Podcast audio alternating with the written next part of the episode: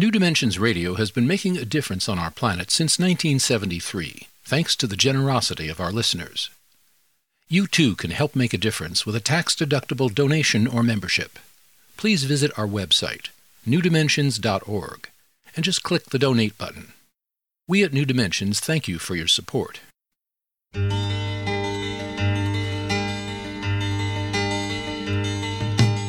It is only through a change in human consciousness that the world will be transformed.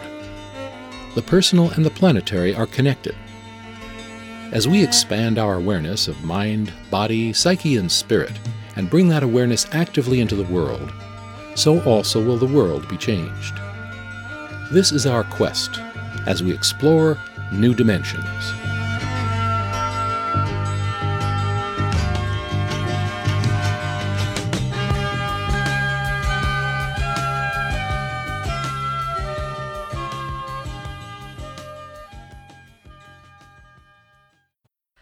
For over a decade, Edwin Rutsch has hitchhiked, bicycled, traveled, and worked his way around our precious planet. He interacted with a wide variety of cultures and peoples from all walks of life and learned to see and feel a common humanity shared by people around the world. During his explorations, he came to see the importance of empathy in human connections. He says empathy forms the foundation of community, compassion, love, and all the values that hold society together and makes life worth living. Today, we'll be talking about fostering the value and the experience of empathy and how to talk beyond our social and political divides with our guest, Edwin Rutsch. Edwin Rutsch is a computer expert, a filmmaker, and the founding director of the Center for Building a Culture of Empathy. This center serves as one of the leading organizations of the global empathy movement and focuses on bridging social and political divides by designing a free online empathy training course and holding face to face and virtual empathy cafes.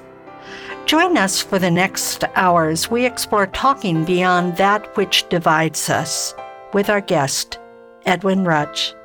I'm Justine Willis Toms. I'll be your host. Welcome to New Dimensions. Edwin, welcome. Uh, thank you for having me.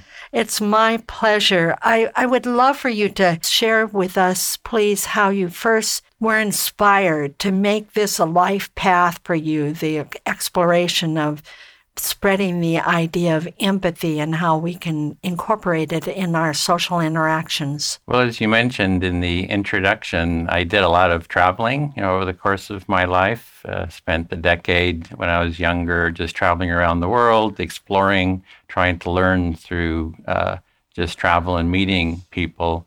And then I got into the technology uh, field, but I, I just still had a uh, a desire to you know connect with people and to learn and to grow and kind of be that seeker. So I started creating some documentaries on human values and came across the value of empathy and thought this is what I've been seeking is really this way of uh, connecting with people.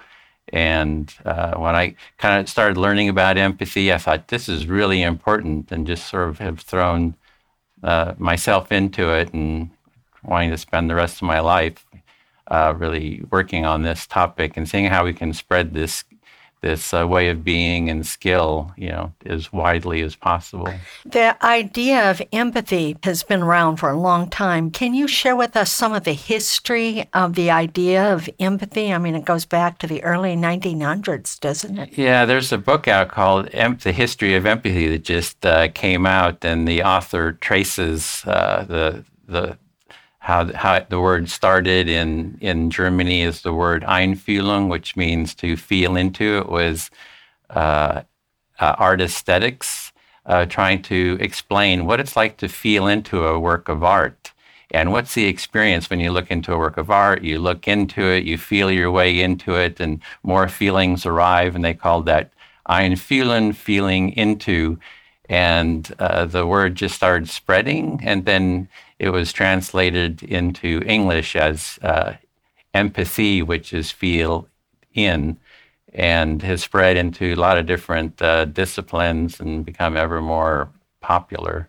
I think if people want to look up that book, it's Susan Lanzoni, Mm-hmm, I think, is who wrote that, The History of Empathy, and she teaches at Harvard. So it, if you're interested, if a listener is interested.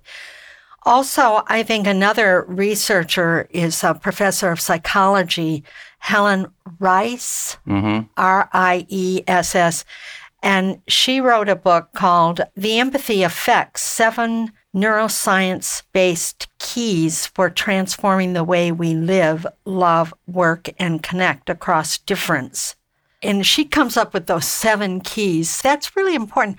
What is empathy and how, how can we express it? How can we de- even develop it? Well, the, the word is has different people use to have different meanings uh, for the word, and it's always good just to start with like how do you define it yourself? And the definition I use is based on the work of uh, Carl Rogers, who is a, a clinical therapist or psychologist in the in the 60s and 70s and 80s. And he was one of the founders of humanistic psychology, yes. Yeah, and for him, it's like empathy is following along with someone else. And one of the definitions he uses. So, what is someone else's experience, and you follow and feel along with them? And so that's sort of the most basic uh, definition. You know, it can get much more complicated, but just to really see and feel along, just like with that artwork, that you feel into that piece of art, where you can feel into someone else's experience. What is the difference between empathy and sympathy? Uh, they're Yeah. they're different, aren't they? Well, sympathy is is uh, if I'm here listening to you, I'm hearing you, I'm seeing you, I'm I'm looking across the table from you, I'm seeing your smile, I see the the intensity of of you.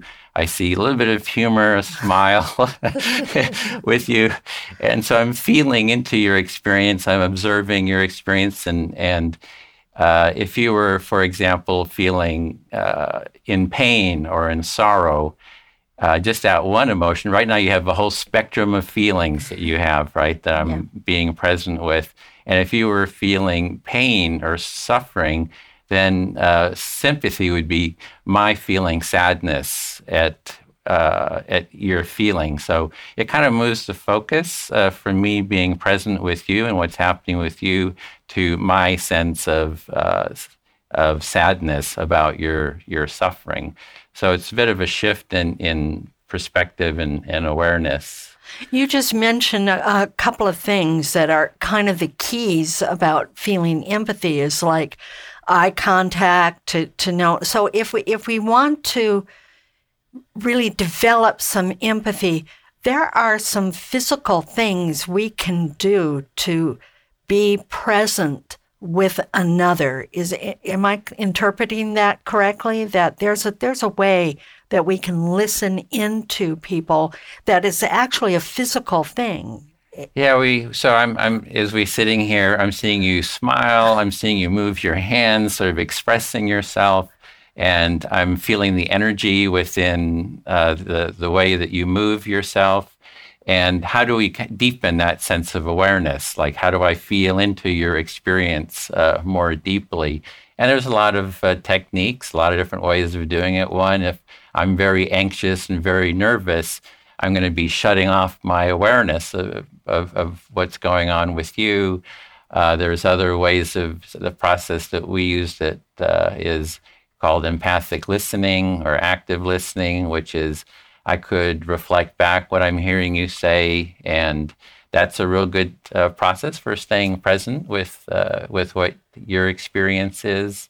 And uh, so there's just a lot of different uh, ways of the, the so the more relaxed, more open we are, the more we can I can follow along with uh, your experience. So for the two of us, we're both kind of leaning into the conversation. Both of our bodies, I notice, are kind of moving forward towards each other. Now, there's another way that we can pick up a clue if someone's truly not listening to us. Let's say if we're we're expounding on some philosophy or whatever it is, and then they are leaning back and they're folding their arms and they're kind of uh, maybe a different facial expression other than a smile, what would that would tell us that probably we're not being heard? Yeah, there might be some kind of a block, right? There's uh, or the person is looking away, or they're looking at their watch, looking at their cell phone. There's so many different ways of just showing that you're not being present, and even people can you can sort of sense when they're up in their in their head and their thought process, and they're not really present, kind of being uh, really present with you. So, so yeah. all right, let's suppose we're with someone like that, and we genuinely want to make contact. Maybe they're a neighbor, and and we know we're going to have to live next to this person for many years, and maybe they live. Maybe we know that they've put a sign in their yard, and they're on the opposite political extreme that we are but we know that we're going to be neighbors. So, and they see the sign in our yard and it's different from theirs. So we've already set up this dynamic of uh, they're not one of us, so mm-hmm. to speak. But we know we're going to have to live together. All right. So, what would you suggest as far as talking to that person to open it up as a, a, a truly empathetic, listening opportunity? Well, we could see empathy like a muscle uh, that is something we can practice and get better at. And the sort of the gateway practice, the most basic exercises I find to be the, the best exercise is empathic listening, just learning how to do uh, empathic listening, which is to hear what someone says and to be able to reflect back what you hear they're saying and also to be aware of the, the feelings that they may be having. So, uh, what I, for example, I was just hearing that you're wanting to understand like how you would connect with a neighbor who you might see as someone different and that might have different political leanings and you're just really interested in knowing how would you connect with that person and so that was just example reflecting a bit yes. of what i'm understanding that you have said and uh, so that is a practice. Learning uh, active listening, empathic listening is a really good, I find one of the best initial practices for kind of strengthening those empathy uh, muscles. And there's a lot of other ways, the, you know, a lot more sensitivity to felt experience, but and uh, deepening that sensitivity and getting grounded uh, in yourself. But just as an easy practice, that active listening uh, is is a good first step, and to do it on a regular basis. So I see two pieces to that. One is to have genuine curiosity, mm. to come to the conversation as if you don't know the outcome of the conversation or as if you don't know what they're going to say and just displaying a kind of genuine curiosity. We'll talk more about that in just one moment, but I want to remind our listeners that I'm here with Edwin Rutsch, and he spells his last name R U T S C H, Edwin Rutsch and he is the founding director of the Center for Building a Culture of empathy.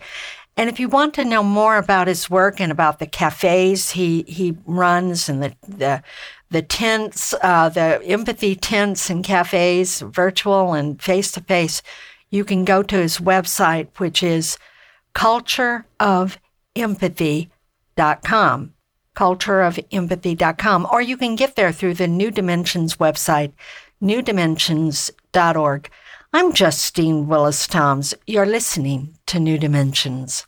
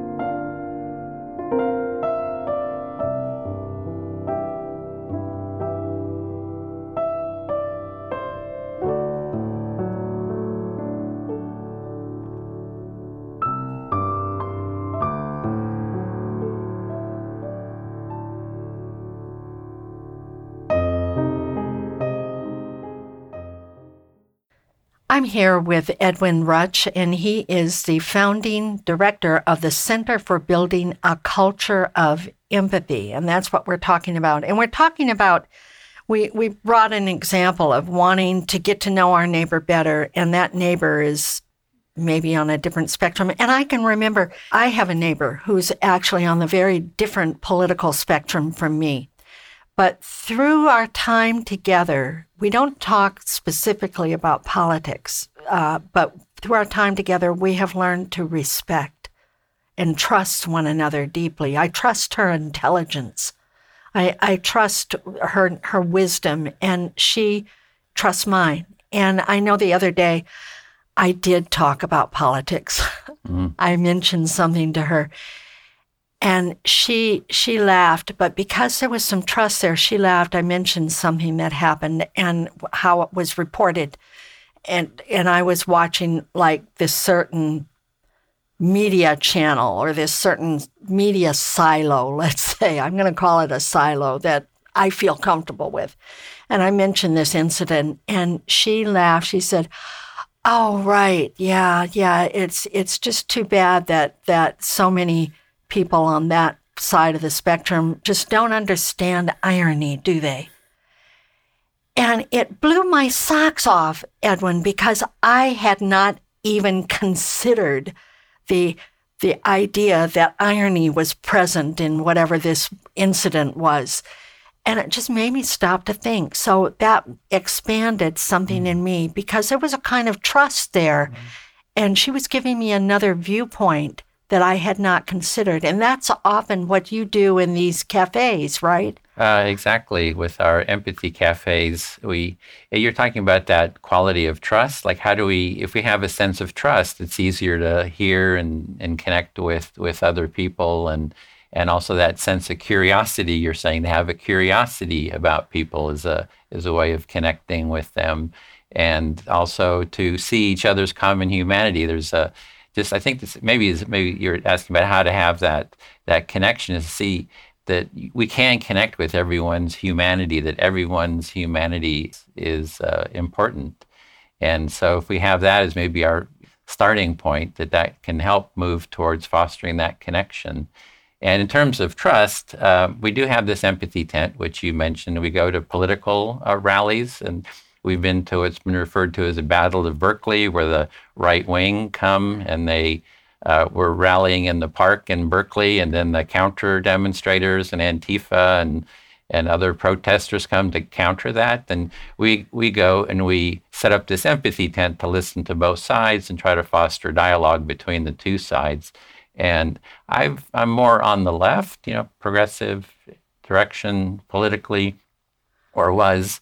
And uh, when I when we did this the first time, the, the right wing uh, uh, protesters came, or speakers, or the their group came and set up in the park in Berkeley. And I was I didn't know who these people were. I wanted to reach out to them. I didn't, you know, didn't. I felt kind of nervous about going up there to you know talk to them. But I had my empathy T-shirt on. I had my little box that says uh, "Free Empathy Kisses" and has little Hershey's kisses in it and went over to him kind of timidly and, said, "Oh, would you like an empathy kiss?" And and you know they they took you know one. We started talking and and the more and more I talked to the people, just being open, being you know willing to listen, uh, we started dialoguing, and I started saying, "Oh, they're just they're you know they're very open. They're willing to talk," and uh, I felt more and more trust develop, and and uh, so I think that's it, that trust building. And that trust building comes from what you were doing with your neighbor, just going out there, uh, talking with them, hearing what they have to say, and engaging uh, in, in that dialogue. And that dialogue itself kind of builds a deeper and deeper trust. Now, I know that you have a specific way because I've participated um, online to one of your cafes, which I just found just phenomenal. I loved it. I, I thought I was just going to plug in and just kind of listen to what it is that you're doing, but mm-hmm. you have to participate. And you you broke us up into small groups of five people, and we use Zoom, which So you could see a picture of each person. You see their their head, you know, from their computer. There's a camera, and you see everybody's face. And you broke us up into these groups, and some some were conservative and some were progressive, and and you threw out a question. It's very structured, but very simple. So I'd love for you to talk about that particular structure because it's simple, effective, and it, it's very fascinating. Yeah. So as I was mentioning, one of the best ways I found for the starting practice for learning empathic listening or being empathic is to learn active listening, or sometimes called empathic listening. The question is how to learn that. What can we do to learn it? And so the process we developed or built on is uh, to do small groups, maybe four people, five people. You know, keep it small, and then we do. do uh, we have a topic, or it can be whatever's alive for you, whatever you have energy around, and then we discuss this topic. And the first person to speak, they select who they're going to speak to, and they speak of whatever comes up, and then the listener, uh, who the person is listening to them, reflects back their understanding. Somebody that they've chosen to be their active listener. Mm-hmm, their active listener. Uh, and then that active listener reflects back their understanding, and then you speak a little bit more, and the person reflects back, and we'll time it maybe five minutes, and it can be varying times or no time at all, until the speaker feels heard, that they've been heard and understood, because that's the real focus, is for you as the speaker to be heard and understood to your satisfaction.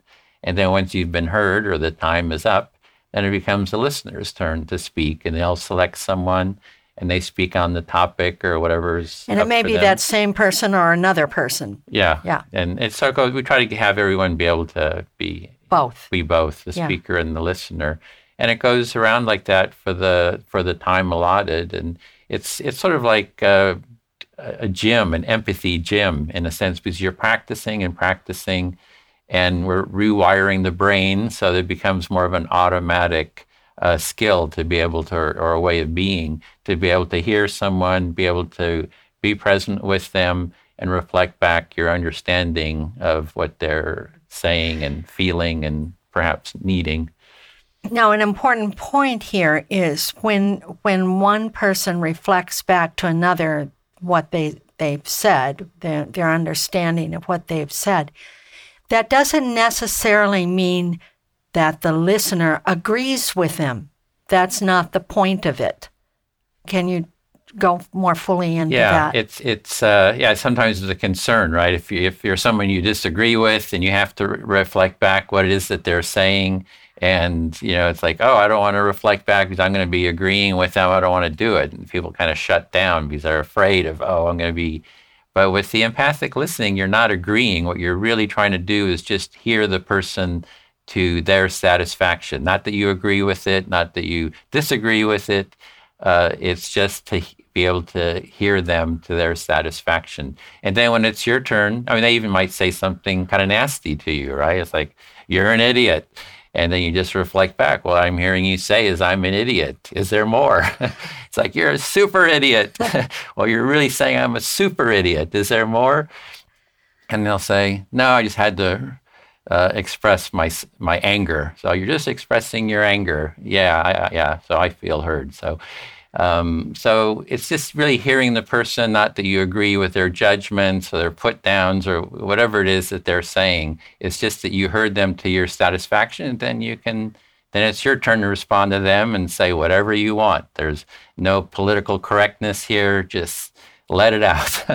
whatever you want to say, you can say to them, and they reflect back what uh, they hear you say. And and sometimes you know these uh, top they, they can start if there's a lot of conflict. It can start kind of rough. And I think you were in the circle with someone who's had some different viewpoints, and you know there was some tension, and but people start feeling heard, and they start feeling understood, and the tension starts going going down. And uh, with this basic skill, you can use it in you know in your family, you can use it with your coworkers, with your friends, your community, and it's a, just sort of so this is like sort of a boot camp, sort of a empathy boot camp practice. So, so somebody comes at you at work or in your family, your Thanksgiving dinner. You can just start doing this. You can say, Oh, I hear what you're saying. You are saying blah, blah. And you try and repeat as accurately as you can what they said. And then they might say, No, that's not what I meant. And say, Well, please say more. And then they'll say what they meant. And then you say, All right, now I hear you saying this. And you repeat it. And finally, they'll come to a place to say, Yeah, that's what I said. Yeah, and it's now, also uh, there's also it, you can become sort of a mediator as well with this process. So you're talking about with someone who's uh, sort of attacking you or you're yeah. having a conflict yeah. with. But it, for example, in, in, my family, you mentioned Thanksgiving. So I have the, during uh, about six, seven years ago in, in my family, it was Christmas, and there was sort of a family conflict started. My sister-in-law and my mother were, were going at each other, and it was about where some gifts were being kept, who was responsible for it, and uh, so my sister-in-law was saying my mother was responsible for it. My mother was saying, "Don't you talk to me this way?" And it was like it, just the feeling that Christmas was just going to blow up. The family members didn't know how to deal with it. They were like the other family members are like heading for the corners to hide in the different, you know, right. behind the different sofas and so forth. Yeah. And uh, so what I did is I just spoke to my sister-in-law. I said, "Oh, I'm hearing you're really upset with uh, that, the, that the kids got into the gifts before the time, and you're just feeling really upset, and you feel it's you know my mother's resp- fault the responsibility." She said, "Yeah, that's it." And then spoke to my mother and re- reflected what I was hearing her say, and I said, "You're you're you're really upset because you don't want uh, you know to be talked to this way. Is that is that right?" And and just the con- the dialogue just continued like that. I went back and forth, went to, spoke you know to my sister-in-law, reflected what she was saying. She said some more, then reflected my mother, and it kind of went back for maybe 20 minutes or 15 minutes until just being for them to feel heard and understood by somebody. Uh, they were they started calming down, and then I said, "We said, would you be willing to speak to the other person, and as a listener, would you reflect back what you're hearing them say until they feel heard? Then it will be your turn to, and you'll be uh, reflected back and, and heard." And they sort of grudgingly, you know, agreed to it and then I started keep, and they started doing it, and you know they struggled a little bit, but I would kind of keep them on track, and they went back and forth, reflecting and you know sharing and reflecting, and then they started even calming down because they started hearing each other, and and then the family members who had all been you know hiding from this conflict, they they came into the circle and kind of organically formed this uh, empathy circle just uh, just by itself. And I just kept all the members, you know, using this basic, you know, basics process. And uh, it led to actually solving the problems and hugs all around. Wonderful, a wonderful story. Thank you for that example. I'm here with Edwin Rutsch, and he is the founding director of the Center for Building a Culture of Empathy. I'm Justine Willis Toms. You're listening to New Dimensions.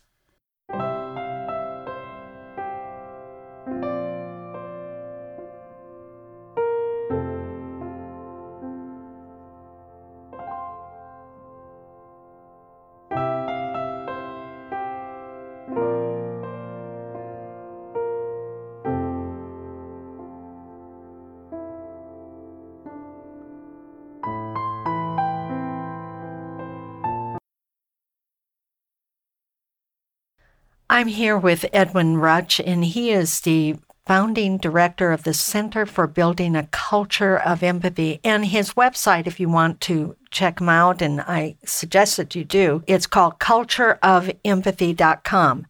And Edwin, you would probably acknowledge that here in in the US and maybe in other countries too, there is a huge divide going on. People are going to their you know, I think of it like a prize fight and and after a round they say, "All right, now go back to your corners." And that's kind of what people are doing. They're going back to their their group and their silos and they're not talking across it. In fact, I think that you even even mentioned at some point you said uh, something about Speaker of the House Pelosi and President Trump are are like dis, a dysfunctional couple in some ways because they're not talking across that divide, either one of them. And I'm not sure if that can be repaired.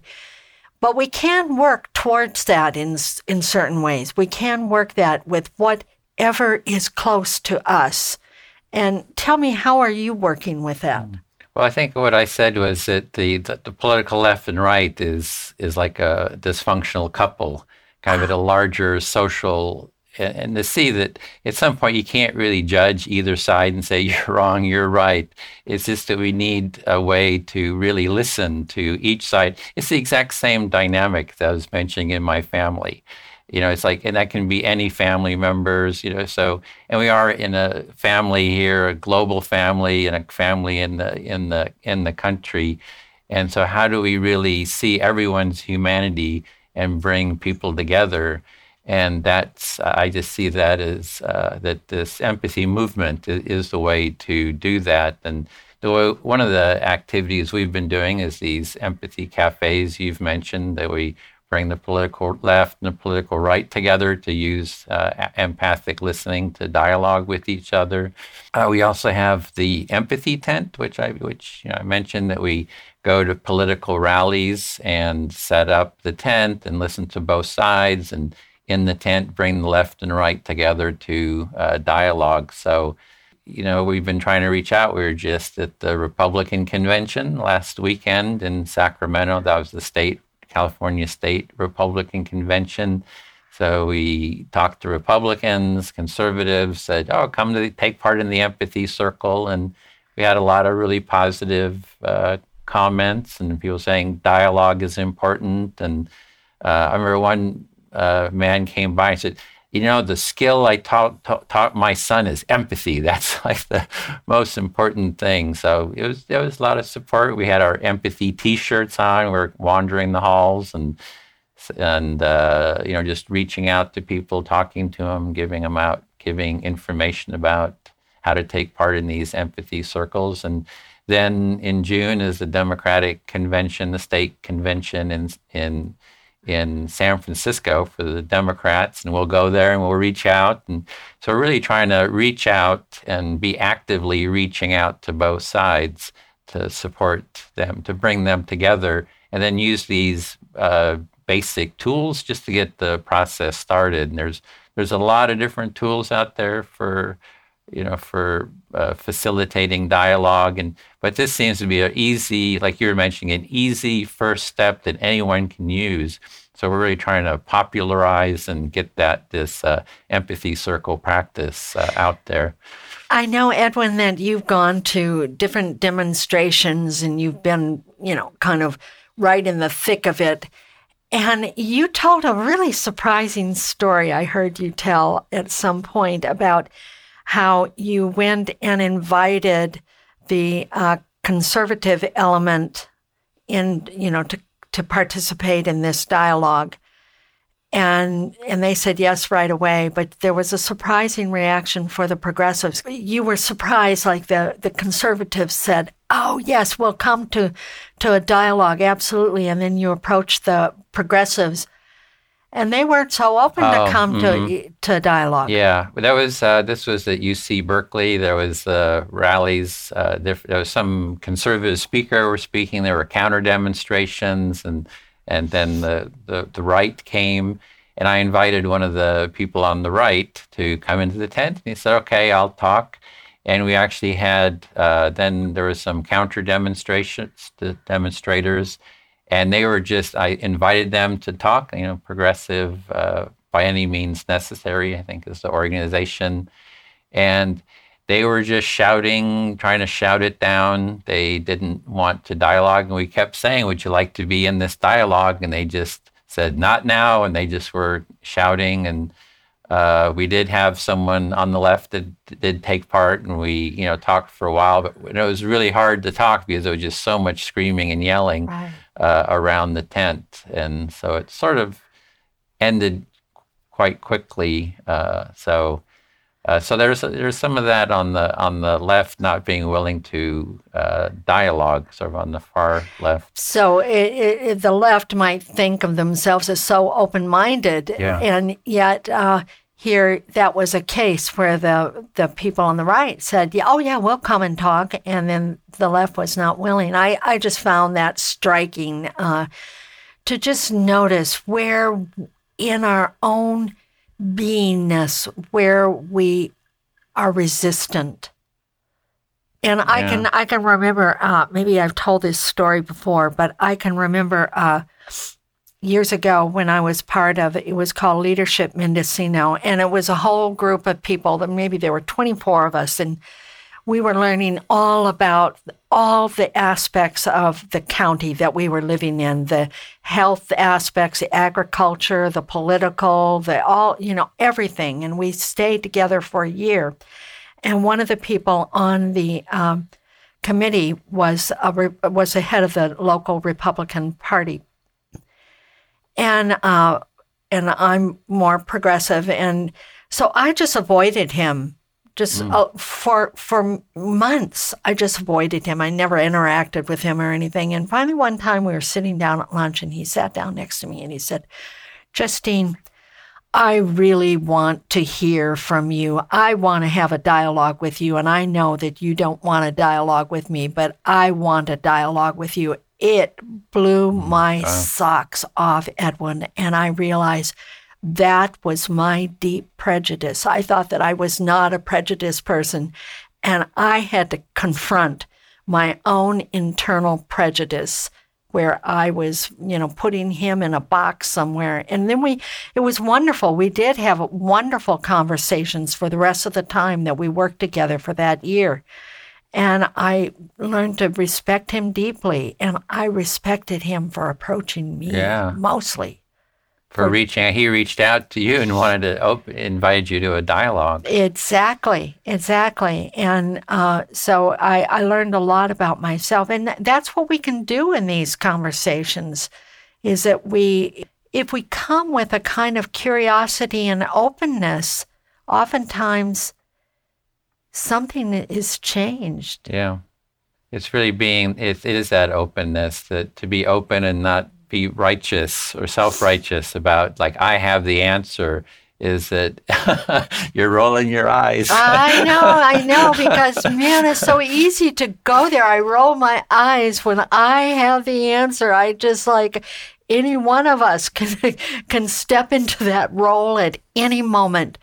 We've, and that's where it's really good to catch ourselves saying, I have the answer. One of the mantras that I use, I just gave this uh, as a, I think part of a talk that I gave, is um, the mantra is, Well, I wonder how this is going to turn out.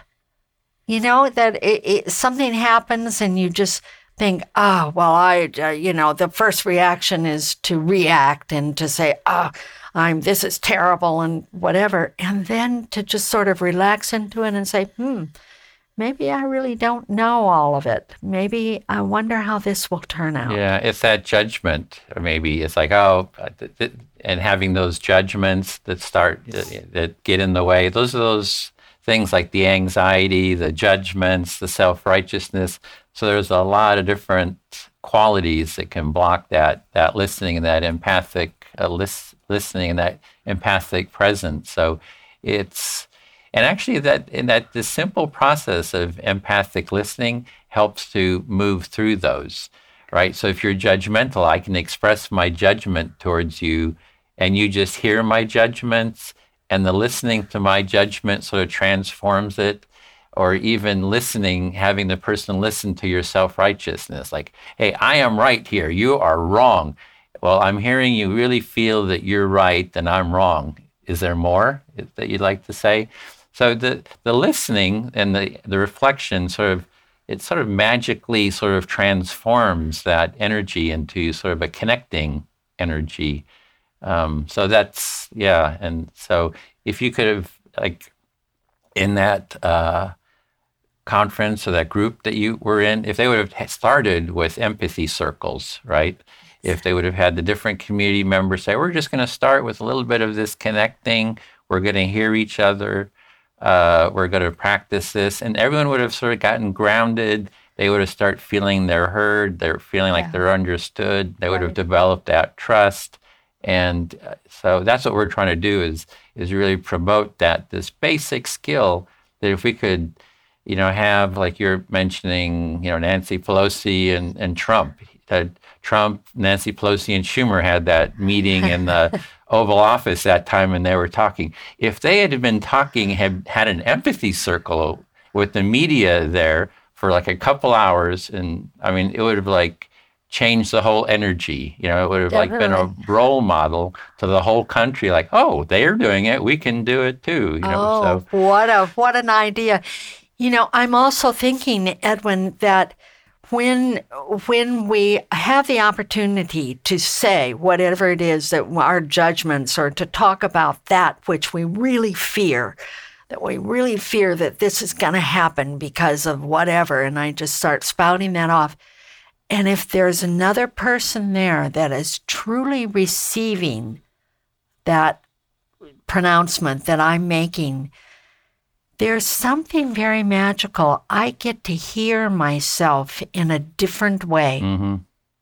Can you say something about that? Yeah, there's, it's just being heard that being here, like I have that sense of I'm irritated, I'm, and I just want to vent and I throw my judgments at the other person.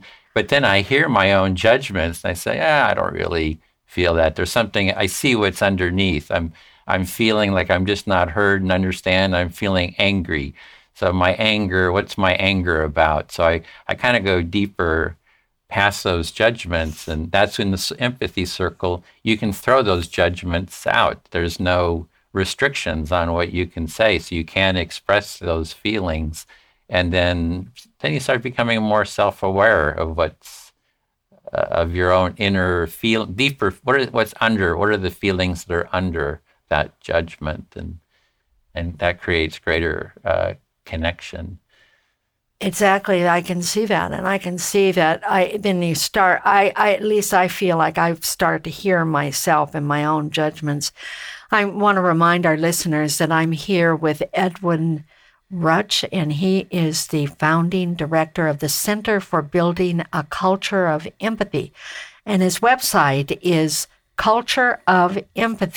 cultureofempathy.com or you can get there through the New Dimensions website, newdimensions.org.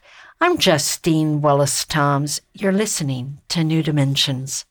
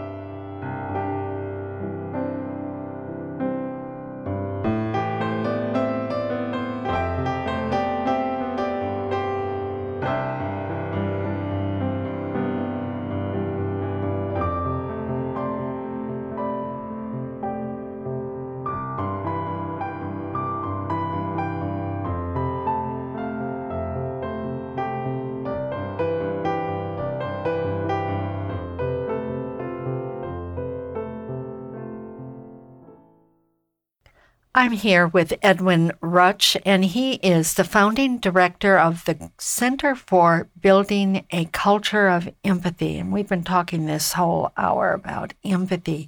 And I know that uh, that many people are working uh, right now. The big thing that's really up is like more equality, equality, marriage equality, equality, and racial equality, and and we're talking about all, you know, the Equal Rights Amendment, uh, the uh, all sorts of things that really make like immigration policies more equality there, but. There's there's something more that we can talk about than equality if we really focus on what do we want that's that what what what is the root that we're going for? When i mentioned in the very opening of this interview you traveled around the world and you found the this idea of empathy as as a key to this kind of more happy more equitable world. And that's the whole point is that if we truly are going for something beyond the equality, what we're going for is more creativity to work together in collaboration. So we're we're working from a bigger tent, I guess is what I'm trying to say. So if we really invite in all these dialogues, mm-hmm. we are actually inviting in a larger larger possibilities and opportunities for greater creativity. Is that kind of one of the underlying mm. things that we're going for? Yeah, well, I'm hearing that you're really looking like what's the deeper essence? Like you're you're looking at equality is creativity, like what is really down deep in at the core and kind of a question, what are we going for? And for me, that is that empathy is for me, that's why I call it a, a, building a culture of empathy. It does seem to me that empathy is that deep core that you're talking about. That we really it, it goes deeper than just equality, and even there's a big social justice movement. And I think empathy goes even deeper uh, than that. There's like a nonviolence movement, and empathy goes even deeper. It's like it's more even more demanding than all of those uh, qualities, and is at the core. So it's really about uh, connecting with everyone's humanity, and it's an ongoing process. You know, it's really about. It's like we don't just connect, but it's like we're doing it on in an ongoing uh, way. There's a, a quote that I really like from Johan Galtung, who started the Peace and Conflict Studies programs in the universities. He's Norwegian, and he says, uh, "Peace is resolving conflict with empathy, creativity." And nonviolence, and it's never ending process. Now say that again so we really Peace is resolving conflict with empathy, creativity, and nonviolence, and it's a never ending process. So there's always new stuff coming up, new feelings, and we want to hear and be and connect with those and and work through them with this empathy. That the empathy is like an integrative process. We're constantly hearing each other. We're constantly integrating with each other. And I think that's the the first step. And what you're talking about is the creativity is when we do run into those uh, conflicts, that that is actually a source of creativity. Like, how are we going to solve this? And we can't solve it until we really hear all the voices, all the aspects of it. And and it's almost like uh, if I had that experience where you're in conflict with someone, you got different opinions about something, and you connect and you hear each other, and then like a whole new solution, a whole new energy, a whole new feeling arises that neither of you gave up. You know, you didn't compromise, but like a whole new possibility uh, opened up, and you both and we both we all feel connected. And I think that is really what what the empathy movement is about is not compromising. I'm not for compromise. I'm for sort of a transformational connecting and kind of whole new uh, new dimensions. New dimensions opening up. I love it. I love it. I know we recently did an interview with margaret wheatley and she really talked about um, being warriors of the possible and and that has to do with that kind of collaboration. And i'm you know i'm thinking also of the work of barbara fredrickson out of the university of north carolina i think and she really has done a lot of work on happiness. And that when we are in that more positive feeling of of openness and trust then we actually have a broader field of vision. Mm. It allows us to see a greater field of possibility. I mean, it's actually a physiological thing. They've done experiments where people, if they're not feeling like positive or whatever, they're feeling negative or depressed, they, they have this kind of tunnel vision. And, and I think that the media really exacerbates that in some ways because you talk about the media as being an echo chamber and and their motivation let's say like television is their motivation is ratings. That that's their bottom line is ratings. Maybe secondarily is to give out information and good good facts and so forth but underneath it, they're really trying to attract our attention so they get our eyeballs. So you're really trying to understand like the media and what it is that motiv- what's the underlying motivations and and why with with the messages that they put out there. Uh, for me, what what kind of really struck me is that what you're talking about, uh, including everyone, that it opens up the possibilities of creativity. And you know, I mentioned like I mentioned the empathy circle uh, a lot here about the it's just like a first step of for for going down the path of building a culture of empathy. But there's also a whole tool set called empathic design, which is also referred to as human-centered design or design thinking.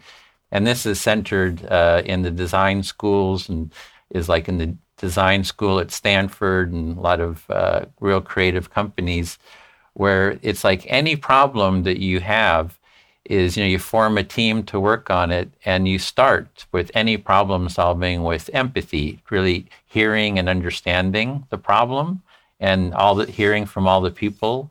And then you narrow it down to a problem area and then you open it up to creativity to really coming up with new innovative uh, ideas.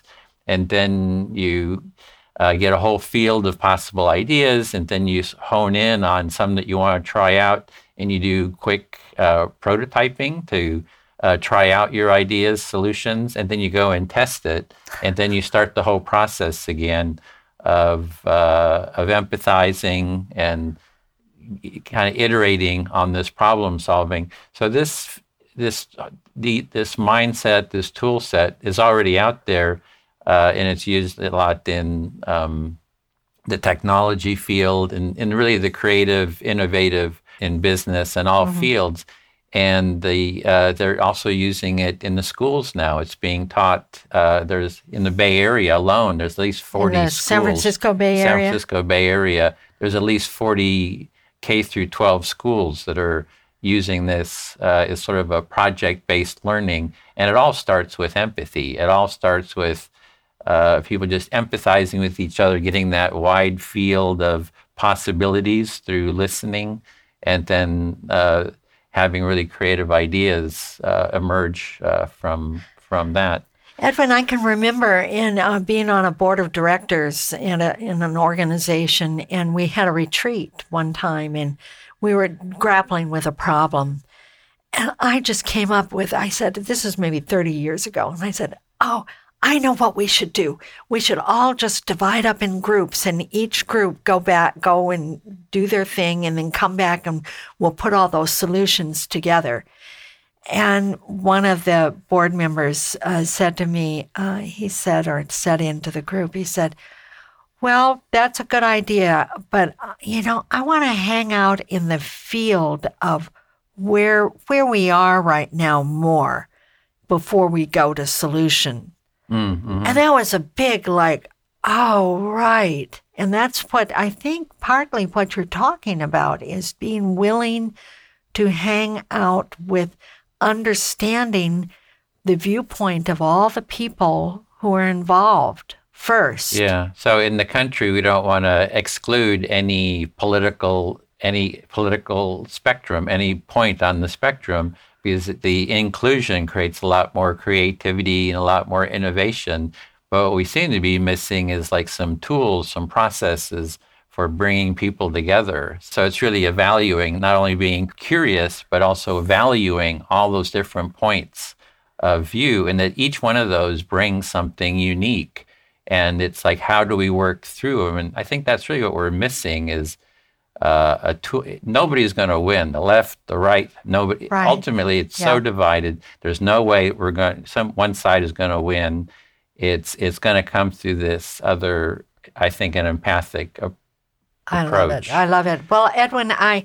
I I'm hearing hearing you say that this is a, a way forward if we really take this empathic approach. And I have to say, then we have to be patient with the process. That it's much easier to dictate, here's how it's going to be, and then everybody follow it that way. It's, it's going to take time to learn to listen deeply to one another and to really practice that and develop, as you said earlier, that muscle. So I, I want to thank you so much, Edwin, for being part of the New Dimensions program today. Thank you. It's been a pleasure. It's been my pleasure as well. I've been speaking with Edwin Rutsch, and he spells his last name R U T S C H. And he is the founding director of the Center for Building a Culture of Empathy. And if you want to know more about his cafes that, that have been developed under that umbrella and the tents, the empathy tents, all the many different activities, please check it out. cultureofempathy.com. Or you can get there through the New Dimensions website, newdimensions.org. I'm Justine Willis Toms. You've been listening to New Dimensions. This is program number 3670. New Dimensions Radio has been making a difference on our planet since 1973, thanks to the generosity of our listeners. You too can help make a difference with a tax deductible donation or membership. Please visit our website, newdimensions.org, and just click the donate button. You can also subscribe to our free weekly podcasts and find over a thousand hours of audio dialogues in our searchable archive. New Dimensions is produced by New Dimensions Radio in Santa Rosa, California, USA. Our executive producer is Justine Willis Toms. Our post production editor is Lou Judson. This program was recorded at Strawberry Hill Productions, a full service podcast production studio in Novato, California. We sincerely thank all of you who have supported us by being members of Friends of New Dimensions, as well as members of our affiliate stations. My name is Dan Drayson. On behalf of everyone at New Dimensions, whose endeavors make this program possible, I'm wishing you well. New Dimensions Radio is an independent producer supported by listener contributions. To find out more about the program you've just heard, to subscribe to our free weekly newsletter and our New Dimensions and New Dimensions Cafe podcasts, and to access thousands of other programs in the New Dimensions archive, please visit our website, newdimensions.org. That's newdimensions.org. Or call us at 707 468 5215. That's 707 468 5215. Please join us next time as we explore New Dimensions.